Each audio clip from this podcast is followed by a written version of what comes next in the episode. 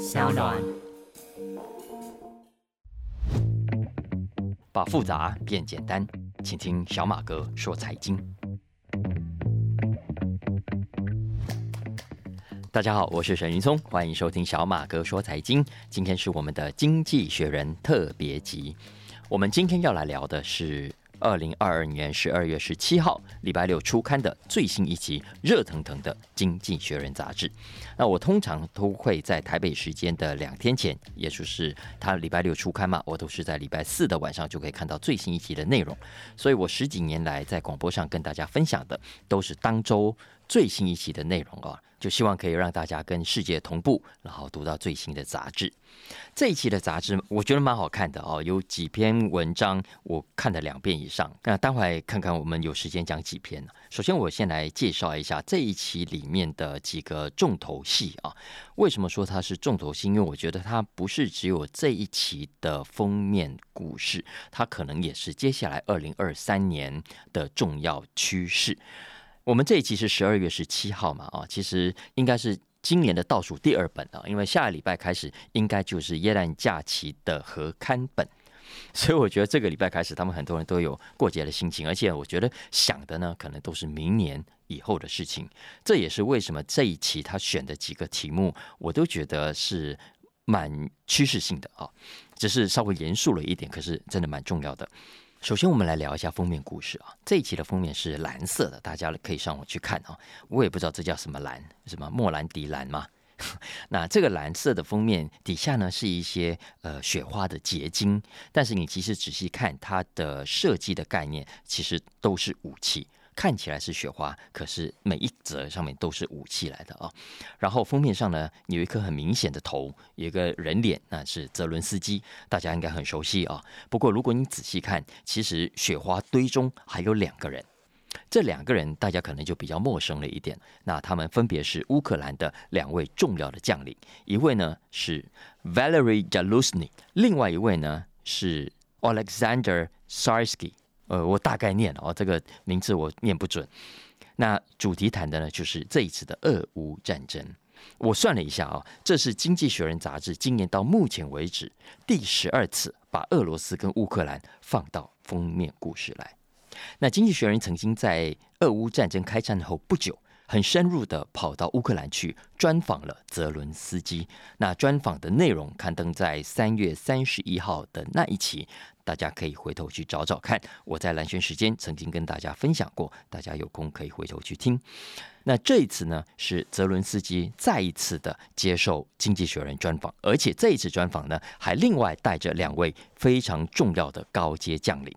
那他们三位呢，接受《经济学人》专访，评估接下来的战局。所以你说重不重要？从泽伦斯基跟他的将军的眼中，怎么看接下来战争的演变？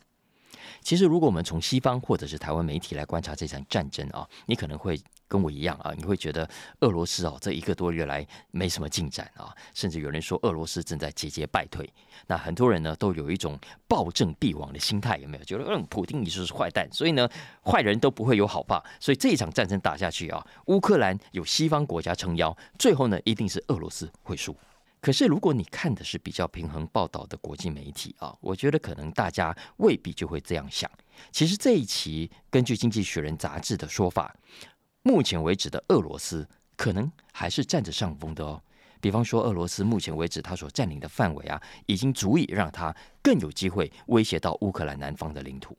而且更关键的是，俄罗斯到目前为止，他攻下了黑海的沿岸的一些地方啊。那这意味着什么呢？这也意味着他更加靠近了所有乌克兰对外贸易的大海港。重不重要？当然重要，因为这样会造成乌克兰没有办法去做外销的生意，也就没有办法有收入。那在这一期的杂志当中，泽伦斯基跟两位将领，他告诉《经济学人》，他说啊，根据他们的情报判断，普丁呢接下来还会新增二十万大军，而且呢会再度的进逼乌克兰的首都基辅。看起来俄罗斯正在布局的不是速战速决，而是一场更长期的战争。但是泽伦斯基也说。他说呢，他们乌克兰人决心要捍卫国土，所以包括那些已经被俄罗斯占领的区域，有百分之九十五到九十六以上的老百姓都想要去占领啊，都不想被普京统治。所以呢，乌克兰目标就是要全面收复失土，所以他需要西方国家给他们更多的援助。所以这是这一次泽伦斯基传达给《经济学人》的讯息。不过，《经济学人》也算客观，因为他认为泽伦斯基太乐观了。因为目前就算是挺乌克兰的人，可能都未必同意泽伦斯基的看法。为什么这么说呢？首先，他说很多人都知道，乌克兰要全面收回失去的领地是非常非常难达成的目标。因为我们知道，有一些被占领区域的老百姓啊，他未必都愿意回去给乌克兰统治，因为他们本来就是俄罗斯民主，他们未必愿意所谓的被解放啊。那当然，其实也更难搞的是，俄罗斯手上有核子武器。那拥有核子武器的基本目的之一，就是要确保别人不能欺负他，他所要的边界不会受到邻国的挑战。所以，这是国际上有些观察家对乌克兰不是那么看好的原因。不过，话虽然也这样子讲啊，经济学人其实也认为，西方国家基于支持民主、支持理念相同的国家，本来就应该要挺乌克兰。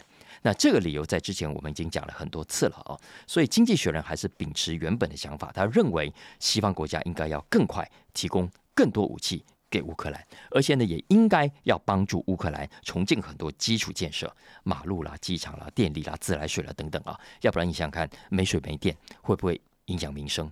再加上接下来冬天没有暖气，会不会严重影响老百姓的生活？会。如果影响老百姓生活，会不会打击士气？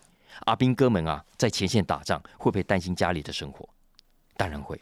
所以，经济学人认为，西方国家有义务要协助乌克兰。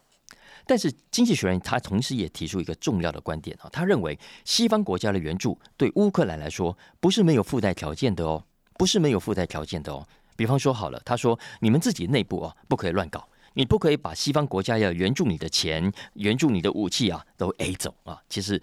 我们都知道，国际上很多这种机会啊，都是 A 钱的好机会，有很多不足为外人道的内幕了啊。那也就是说，乌克兰现在需要的是适当的、恰当的、足够的，而不是毫无条件的援助。我我想这一点他是说给泽伦斯基听的啊。那如果如果乌克兰可以获得足够的援助的话，那这场战争还是有可能赢的。因为我读下来了，我是觉得《经济学人》他希望乌克兰能够打败俄罗斯、打败普京的心情是很明显的啊。你从这一期的封面标题就可以看得出来，这个标题叫做什么呢？叫做《The Winter War》冬日之战。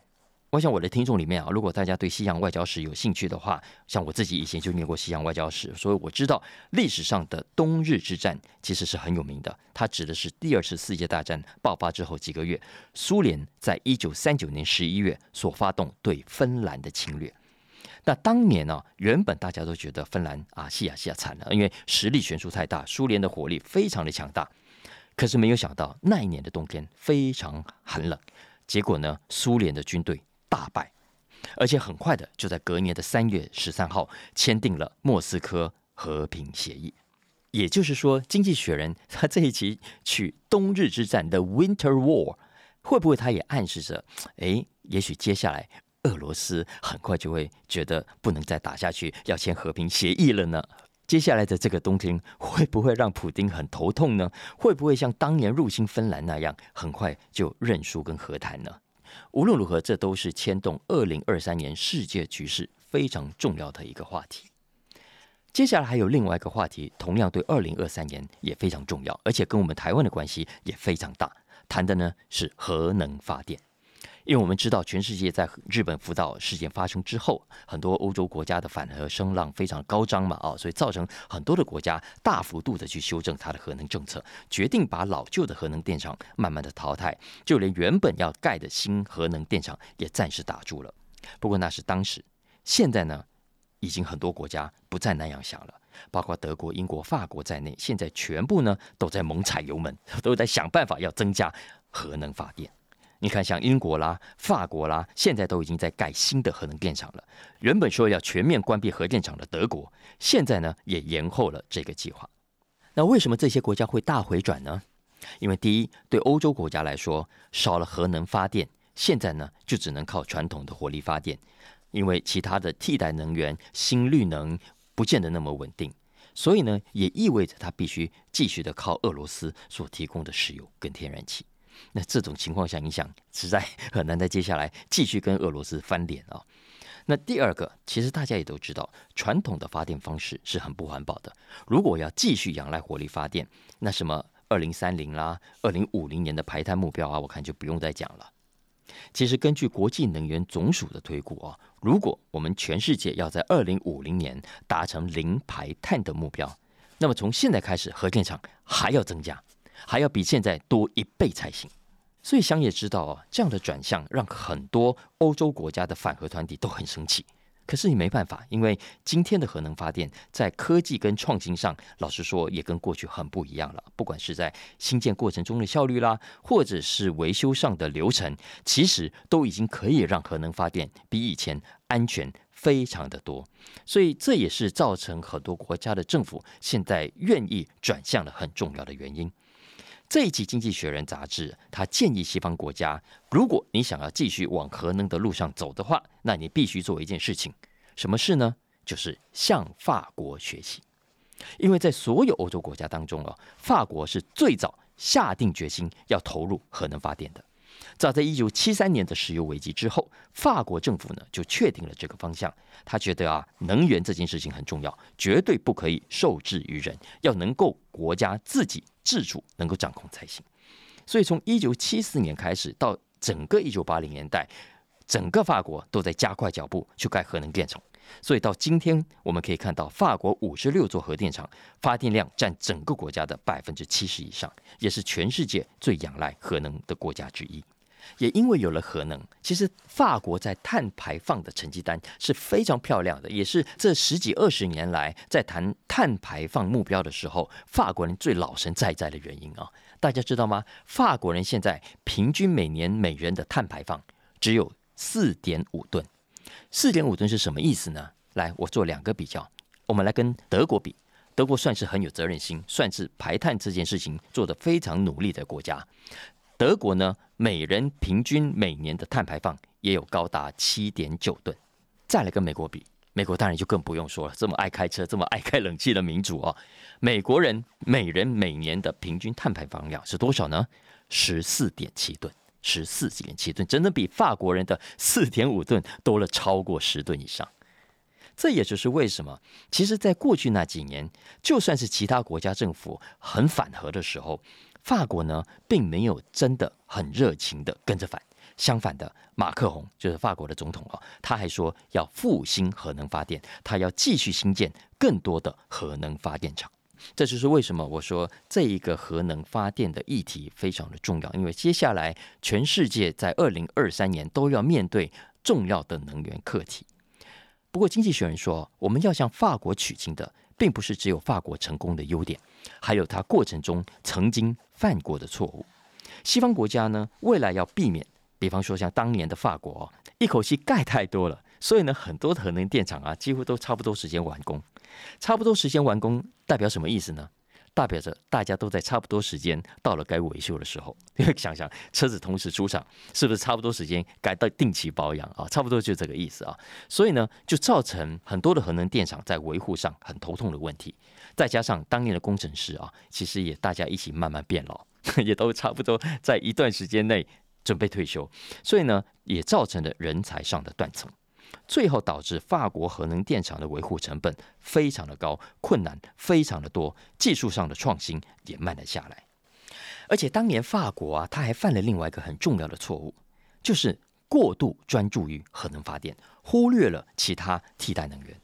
我想这也是经济学人特别要提醒现在要发展核能国家必须注意的教训。你不要因为核能很好，你就现在专注于核能，其他的事情你就放掉了。不，你继续的要去投资其他的替代能源，不管是风力、水力还是太阳能，你都要从现在开始继续的投资，继续的研发。你不可以觉得啊，我有核能我就够了。不在未来，你还需要更多的替代能源。不过我看了这个专题了，因为蛮长的，因为包括它 business 的头条啊，呃，就是一篇蛮长的文章哦。那这几年来，欧洲国家对能源政策的转向，我认为呢，对我们来说比较重要的教训，反而是大家将来不管你要停什么，还是要反什么啊，真的相信我，不要太盲目的跟着这些西方国家去凑热闹。你看，像核能发电，就是大家反了半天，结果呢，他们自己回头继续去盖核电厂啊。其实欧洲自己的核能发电比率相对来说已经算高的了，已经有百分之二十五，全球平均也不过才百分之十，其实还有很大的成长空间的。我相信接下来随着核能科技的进步跟创新，全球平均的核能发电量占比还会继续的增加。因为很多国家现在真的已经发现哦，核能发电几乎没有排碳，而且也是所有替代能源当中最稳定的一种。最重要的是，不用再去看俄罗斯啊等等其他产油国的脸色，对国家来说是非常重要能源自主的第一步。所以啊，你看我上面这两个题目稍微重了一点了，我想可能听众朋友这样子觉得，可是它真的是牵动二零二三年以及接下来这几年很重要的趋势。再来下一个题目比较商业一点，但也是很重要的趋势啊。因为这一期的 Business 栏目底头还有另外一篇值得大家注意的文章，谈的呢就是高科技股的下一步，也就是我们很熟悉的所谓的妈妈概念股，Microsoft、Meta、呃 Amazon、Alphabet、Apple。那这篇文章的标题叫 Silicon Wall Street，也就是把西岸的细谷啊 Silicon 跟东岸的 Wall Street 连接起来啊。那什么意思呢？其实他意思就是要说，西岸的这些高科技公司啊，尤其是尤其是那几家大家啊，他们现在把很多高科技同业搞死之后，把科技大饼都几乎吃干抹净之后呢，现在要跑到东岸去吃华尔街的市场了。那为什么要去吃华尔街的市场呢？因为好吃啊！这要先讲到这几家大型科技股目前的困境了。你看，我们刚刚讲的妈妈概念股啊，这五家公司，光这五家哦，总营收现在多少？一兆五千亿，不是台币哦，美金，一兆五千亿美金，多么可怕的五大恐龙啊！哈，那尤其经过这几年疫情期间的爆发性成长啊，现在他们的成长，老实说已经到顶了。所以接下来，如果他们还想要继续成长下去，这是一定的，因为华尔街这些分析师会逼他们继续的成长了啊！而且呢，还要有爆发性成长的话，怎么办？你光靠原本的科技业看起来机会不是太大的，所以他们一定要在科技业之外去找一个很有搞头的行业。那这时候他们就看到什么业了？金融业，因为金融业不但很赚钱，而且大家都看到了，传统金融业其实是有很大包袱，也很难创新、很难转型的。因为一转型呢，就是牵一发而动全身，很多银行哈，全身想动又动不了。我想这一点很多金融业里的听众一定非常感同身受哦。很多人真的也蛮痛苦的，转型不了啊。所以呢，高科技产业里面这些很聪明的人，难道也看不出来传统金融业转身上的困难吗？都看到了，所以都觉得这是他们投入的大好机会。不管是股票交易，不管是保险业。还是传统的 retail 的银行，现在这些高科技的大佬啊，都觉得自己要跳下来玩玩看。这就是为什么微软在十二月十二号宣布，他要以十五亿英镑去入股伦敦证交所集团。虽然花了十五亿啊，很多钱呢，结果你知道吗？他其实只拿到四趴的持股。他为什么愿意这么做呢？因为他真正想要的其实是掌握伦敦证交所更多的数据。微软因为这个投资案，跟伦敦证交所签了十年的云端分析合约。我想有在追踪产业消息的听众听到这里，一定也知道，高科技产业早就在染指华尔街买卖股票的生意了。因为不只是微软，Google 的云端平台也早就在跟芝加哥商品交易所合作，Amazon 的云端服务也已经跟 Nasdaq 在合作。所以，我真的相信啊，接下来这几年，业者们一定会从各种的交易数据分析当中去找到新的投资机会，而且搞不好还会为我们这些小散户找到新的投资方法，也说不定。然后呢，华尔街这些有钱的大银行就会很麻烦、很头痛了。而且你不要忘了，还有数位支付这一块，这是银行很甜的一块。可是呢，将来也一定是兵家必争。传统银行你不会放过，科技业也一定会来抢。据说现在 Apple 的用户当中已经有四分之三哦启用了 Apple Pay，你启用了没？我是还没，所以搞半天原来我是另外四分之一啊。然后呢，Google 跟 Meta 也已经有 P to P peer to peer 的这个支付了。所以大家不要小看这些业者啊，大家表面上好像都在为你我好为顾客、为消费者提供 solutions，帮我们这些消费者呢来解决痛点，为我们带来更多消费支付上的方便。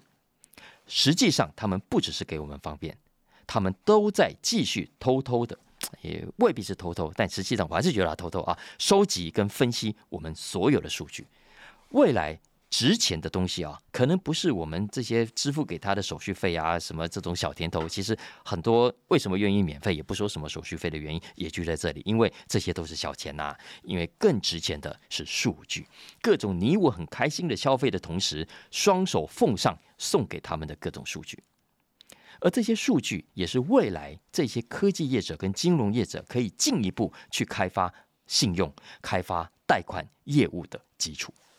现在的 Apple 我们都知道已经跟高盛合作发行信用卡了，所以他已经开始投入这一块，而且还要提供 Buy Now Pay Later 的服务啊。如果给他们将来掌握更多数据啊，我相信他们还会更加的强大。当然，现在已经够强大了啊。其实以他们目前的实力，老实说了，已经可以正式向华尔街宣战了。你想想看吧，如果今天 Apple 开一家银行叫 Apple Bank，我相信以他的形象啊，你我消费者对他放心的程度。你不觉得搞不好比现在很多其他银行还要高吗？你会觉得 Apple Bank 会倒吗？你会觉得不喜欢它的形象吗？不会的，我觉得大家反而会觉得哦，Apple Bank 这家银行还不错啊。好，那为什么为什么他们不自己现在就敲锣打鼓去开银行呢？马上就跟这些传统的金融业宣战呢？经济学人说，因为他们还需要银行啊，因为银行还是他们的大客户，不能全面的得罪呀。因为要知道这些大银行啊、大券商啊。目前为止的这些云端分析数据，都还是外包给这些科技业者去处理的啊。少了这一块的生意，对业者来说也是很麻烦，也是很痛的一件事。所以呢，现在科技业跟金融业之间，算是一种 frenemy 的关系啊，也是说既是 friend 也是 enemy 啊，叫 frenemy 的关系。再加上我们前面讲过。金融业其实是非常重视整个信赖机制的。我们现在的传统金融业是花了很长的时间打造出来现在的信任基础，所以你才敢放心的把钱存到银行里面去，银行也才敢把钱借出来给你啊。否则你看，像现在的加密货币就是缺乏这种信赖的机制，所以呢非常麻烦。那到目前为止啊。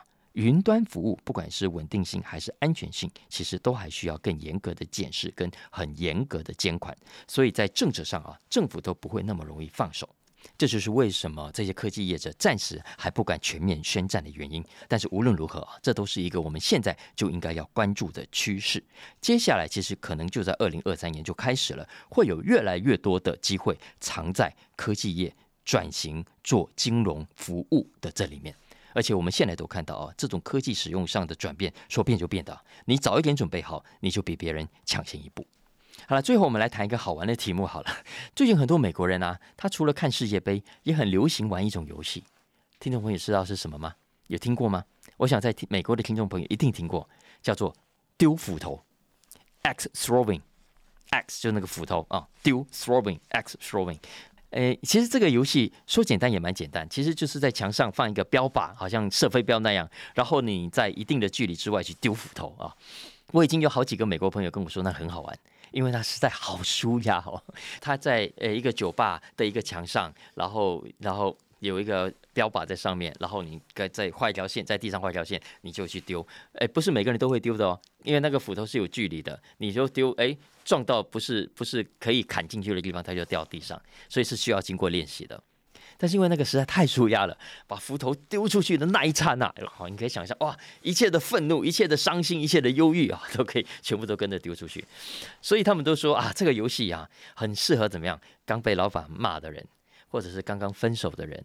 刚刚离婚的人，总之所有生活中遇到挫折的人，像江明伦那样，你以前可能去打打保龄球消消气，或者去射射飞镖、打篮球机发泄一下。诶，现在你有更好的选择，就是直接去丢斧头，把你女朋友的照片、把你男朋友的照片、把你老公的照片贴在对面，然后用斧头去丢他。据说现在很多酒吧都有提供这种服务哦，然后呢，也知道大家心里都有想发泄的情绪啊，谁没有嘛？哦，所以呢，都会提供酒啊等等饮料来助兴。根据统计啊，丢斧头现在在美国是一门很赚钱的生意，每年呢，在美国可以赚差不多两亿一千五百万。各种休闲式的丢斧头运动中心啊，在美国已经有超过六百个。我为什么要说休闲式的丢斧头中心呢？因为根据《经济学人》，这种丢斧头的游戏不只是有休闲用途，其实还是蛮专业的，也有专业的比赛。因为呢，丢斧头哈，就像我刚刚讲的，要讲究技术的。你没有练习过，你是丢不到的。那经过练习呢，你可能会偶尔丢到，然后可以插进去，就像丢飞镖一样，偶尔可以射进去。可是你会不知道丢到哪里去，不知道射到哪里去啊。所以其实是不容易的。你不要小看这门运动。现在在美国已经有很多的团体啊，他会定期举办各种的丢斧头比赛。比方说，有一个叫做世界丢斧头联盟。啊，就像就像职棒联盟那样啊，那每个月呢，他会在全美国超过三百个地点举行比赛，据说参加的专业运动员超过两万人。那他们就会像打保龄球一样啊，会很讲究基本的正确姿势，你的脚该站什么位置啦，你的手要怎么样握斧头啦，都有标准的规定。如果你只是一般玩玩，没关系，随便你丢。可是呢，如果要参加比赛，你就要按照规矩来。然后全世界现在都一样，只要有比赛呢，就会有什么有赌盘。所以这种丢斧头比赛啊，背后也是有很多钱的。经济学人这一期还比较深入的去分析了这项运动背后的社会意涵。为什么要这么说？因为大家猜猜看嘛，这种运动比较吸引男生还是女生？我想不难猜，当然是男生了。男生最喜欢这种啊。当然我也知道很多女生也喜欢的，因为女生也有情绪要发泄嘛。哦，可是呢，女生毕竟是比较精致。比较清醒的，好，不像男人喜欢这种很直接的发泄方法，所以在丢斧头比赛里面，九成的参赛者都是男生，只有大概百分之十是女生。而对男生来说啊，随着越来越多人投入，其实是一个很不错的改善社会心理的机会。为什么呢？因为它是一个培养感情跟学习互动很好的基础。根据研究，女生呢比较多选择，她可以去跟朋友交心。可是呢，男生就比较困难。通常很多男人啊，都不是坐下来聊聊内心的，对不对哈？他们都是呢，透过一起从事某一项活动来培养感情。比方说，一起踢足球啦，一起骗老婆跑去卡达看世界杯啦，一起打高尔夫球啦，等等哦。那像这种哇，很牵动情绪的丢斧头比赛，我觉得可能跟足球赛一样，是很热的运动，是比较容易培养出很好的感情，增加很多互动机会。的运动，那大家可以暂时放下手机，不再各自在各自的荧幕世界里面滑动哦，而是走出来学习怎么样去跟别人交往、跟别人互动、跟别人谈心，这对男性心理上的健康是有很大的帮助的。当然，真的这不限男性啊，女生啊、小孩啊、大人都需要这样的发泄，所以也当然很适合。所以听说美国啊，这些很专业的丢斧头选手里面，最年轻的几岁？八岁。最大的几岁？七十九岁，快八十了。而且哦，就算你是肢体残障的人士，坐在轮椅上也可以玩。所以你想想看啊，如果他真的可以发展成这么专业的项目的话，那未来有朝一日他成为奥运的项目之一，我们也不用太惊讶啊。所以想不想玩？我真的读完这篇觉得好想玩啊！我不知道现在台北有没有这种店了，如果有，我相信一定会爆红，大家等着看好了。就我想起之前那个日本的不砸房子大赛有没有？看，不过我觉得丢斧头看起来就比较专业一点，不是完全纯破坏性，它有发泄的部分，但是也有发挥体力、呃训练你的肢体运动的机会的部分。我觉得这个运动还是蛮有可为的。好啦，以上就是我们今天的小马哥说财经经济学人特别集，希望大家喜欢，也帮我评分五星，按下订阅。那也特别帮小马哥分享一下给亲朋好友，让更多人一起来。收听，那如果有相关的需求，也欢迎大家透过文字栏讯息中的相关粉砖连接跟我们互动喽。下次见，拜拜。